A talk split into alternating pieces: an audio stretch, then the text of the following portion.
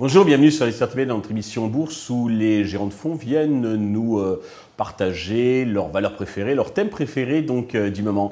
Aujourd'hui, c'est Damien Leda, directeur gestion chez Galilée Asset Management, que nous retrouvons. Il était déjà venu nous voir il y a quelques mois. Et bien, il revient aujourd'hui donc pour euh, nous euh, parler, présenter donc de trois nouveaux thèmes qu'il apprécie en ce moment. Damien, bonjour. Bonjour Stéphane. Alors, juste deux mots peut-être sur, pour ceux qui n'ont pas vu la première interview, donc votre maison, Galilée Asset Management. Euh, tout à fait, Galilée Asset Management, qui est une société de gestion entrepreneuriale euh, indépendante, euh, qui existe depuis une vingtaine d'années déjà, et qui est spécialisée sur la gestion multithématique. Donc on gère des fonds de fonds, des fonds en titre vif, des mandats dédiés sur cette base de l'investissement multithématique. Parfait. pour rappel, chez nous, on définit une thématique comme étant structurelle, transversale et internationale, qu'elle soit définie en tant que thématique. On regroupe à peu près 25 thématiques euh, au sein d'un codex qui est un outil propriétaire qui nous permet d'évaluer finalement le potentiel de croissance, la valorisation de chaque thématique. D'accord. Alors, parmi donc ces 25, vous en avez choisi trois aujourd'hui. La première, c'est ce qu'on appelle, vous appelez mobilité du futur. Absolument. Euh, les mobilités du futur, qu'est-ce qui se cache euh, derrière ce libellé? Finalement, c'est une pluralité de secteurs au sein de la poussée du véhicule électrique. C'est vraiment la, dominante actuellement au sein de cette thématique. Chez nous, elle nous intéresse à, plusieurs titres. Euh, le premier, c'est que lorsqu'on lève le capot de cette thématique, on va retrouver évidemment des constructeurs automobiles euh, des nouveaux entrants comme des constructeurs historiques. Et on va retrouver évidemment des sociétés comme Tesla, mais on va retrouver aussi Mercedes-Benz par exemple ou BMW, donc des constructeurs qui sont emblématiques et qui arrivent à euh, petit à petit tirer leur épingle du jeu aussi sur le, marché du véhicule électrique. Mhm. Boursièrement, ce sont plutôt des sociétés dites value, très cycliques. À côté de ça, au sein de la même thématique, on va retrouver des sociétés plus croissance, que sont notamment les semi-conducteurs, puisque dans le véhicule électrique, le véhicule autonome, on a énormément de connectivité, de sécurité, donc euh, du contenu riche en semi-conducteurs. Et à ce titre, on peut retrouver tout simplement des sociétés comme Nvidia, qui a fait un parcours euh, exceptionnel cette année, mais des sociétés euh, notamment allemandes comme Infineon, qui est une société qu'on apprécie particulièrement dans, dans, nos portefeuilles, qui aujourd'hui traite sur des niveaux de valorisation assez faibles. Ok. Euh, deuxième thématique, économie du sport. Économie du sport, deuxième thématique qui nous intéresse beaucoup aujourd'hui et qui est pour nous une thématique de niche, mais qui est aussi plus large qu'il n'y paraît. Euh, pourquoi? Parce que, alors, durant euh, le Covid, on a eu une poussée de la dynamique de croissance dans l'économie du sport d'une manière générale. Il y a eu un engouement également pour euh, la, pratique sportive. Hein. Mhm. Et beaucoup de sociétés ont eu une année 2022-2023 plus difficile parce qu'il y a eu une normalisation des, des stocks, des inventaires euh, des promotions qui ont impacté les marges, et on pense tout naturellement aux sociétés du, sportswear, hein, notamment euh, comme Nike, Adidas, Puma. Euh, et aujourd'hui, ce qui nous semble intéressant, c'est que le momentum est en train de s'améliorer notamment chez, chez Nike, hein, pour ceux qui suivent un peu l'actualité des sociétés, mhm. euh, sur les derniers résultats, on sent qu'il y a une inflexion qui commence à, à, se produire. Les valorisations ont été euh, aussi assez compressées euh, entre 2022 et 2023. Donc on commence à assister à une forme de, de rebond. C'est le bas de cycle pour ces acteurs-là. Donc ça nous paraît intéressant de commencer à constituer, voire à augmenter nos, nos positions sur cette thématique-là. On peut citer également des équipementiers sportifs.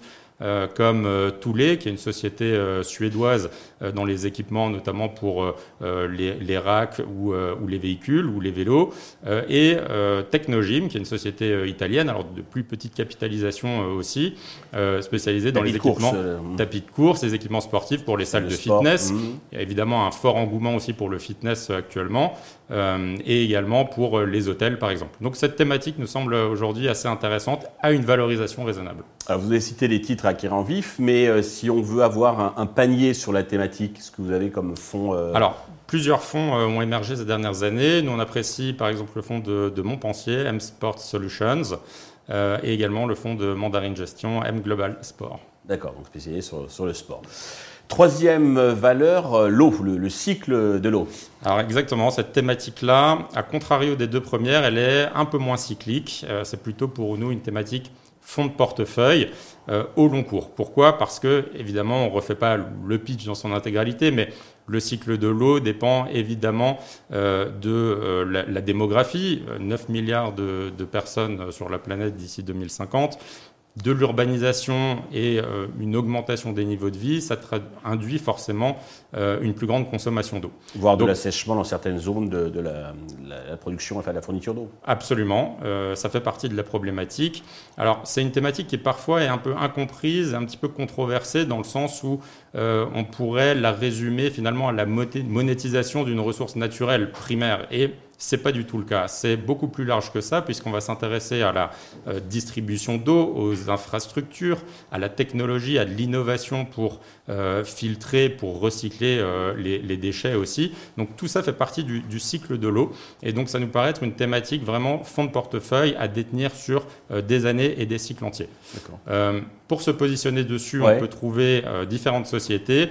on va retrouver de l'industrie, avec une société suisse par exemple comme Geberit dans les équipements.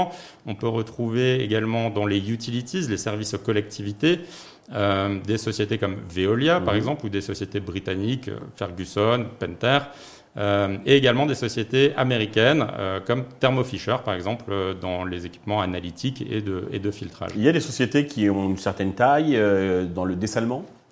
Euh, alors, j'en ai pas euh, en tête euh, actuellement, mais, mais c'est intéressant de, de, souligner ça, puisque j'ai vu encore récemment que l'Espagne va investir plus de 12 milliards d'euros d'ici 2027, hein, donc sur un horizon de temps assez court, justement pour, pour pallier à ces problèmes récurrents de, de, sécheresse et justement trouver des solutions pour désaliniser l'eau de mer mhm. et recycler les déchets. Donc, il y a des, des solutions qui peuvent être apportées par des sociétés qui vont savoir se positionner sur ces thématiques-là, et donc euh, des vecteurs de croissance intéressants dans les prochaines années. Vous avez aussi à l'esprit quelques fonds pour jouer encore le, portefeuille? Alors pour les fonds, euh, on, peut, on peut citer euh, l'ancestral Pictewater qui a été un des premiers sur cette thématique-là.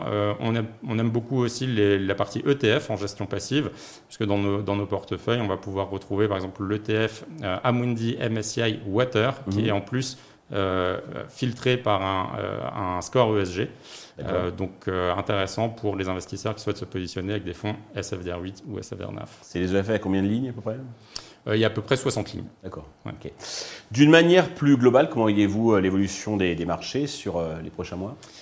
Alors, pour les marchés actions, c'est compliqué. L'année est, difficile, encore plus lorsqu'on rentre dans les différents segments de, de capitalisation. La hausse des taux s'est poursuivie. On s'était vu en mars, on avait parlé.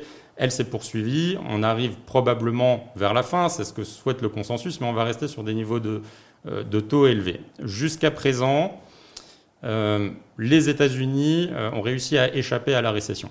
C'est probablement pas le cas en Europe, en tout cas sur le manufacturier. D'où notre recommandation sur une thématique comme les mobilités du futur, où on a un aspect un petit peu plus cyclique, parce que les PMI sont très bas sur le plan manufacturier, notamment en Allemagne, et peut-être qu'on euh, pourrait commencer à avoir une stabilisation, voire un début de rebond dans les prochains mois, les prochains trimestres. Euh, en revanche, il faut rester tout de même, à notre sens, très vigilant parce qu'aujourd'hui, les obligations d'autres classes d'actifs ont de l'attrait relativement au marché actions. Donc on assiste probablement à des, flux sortants qui vont continuer sur euh, les marchés actions. À peser sur les cours. Exactement. Donc néanmoins, pour des investisseurs qui, comme toujours, ont un horizon de temps plus long que la moyenne, euh, on peut profiter de valorisation assez basse voilà, au cas par Ce sont les points d'entrée. et c'est une vision assez longue. Euh, Effectivement, des points d'entrée qui peuvent être intéressants. Ok. Damien, merci d'être venu à nouveau donc nous partager ces, thèmes d'investissement. Merci à tous de nous avoir suivis. Je donne rendez-vous très vite sur Investor TV avec un autre gérant qui viendra nous présenter ses valeurs préférées.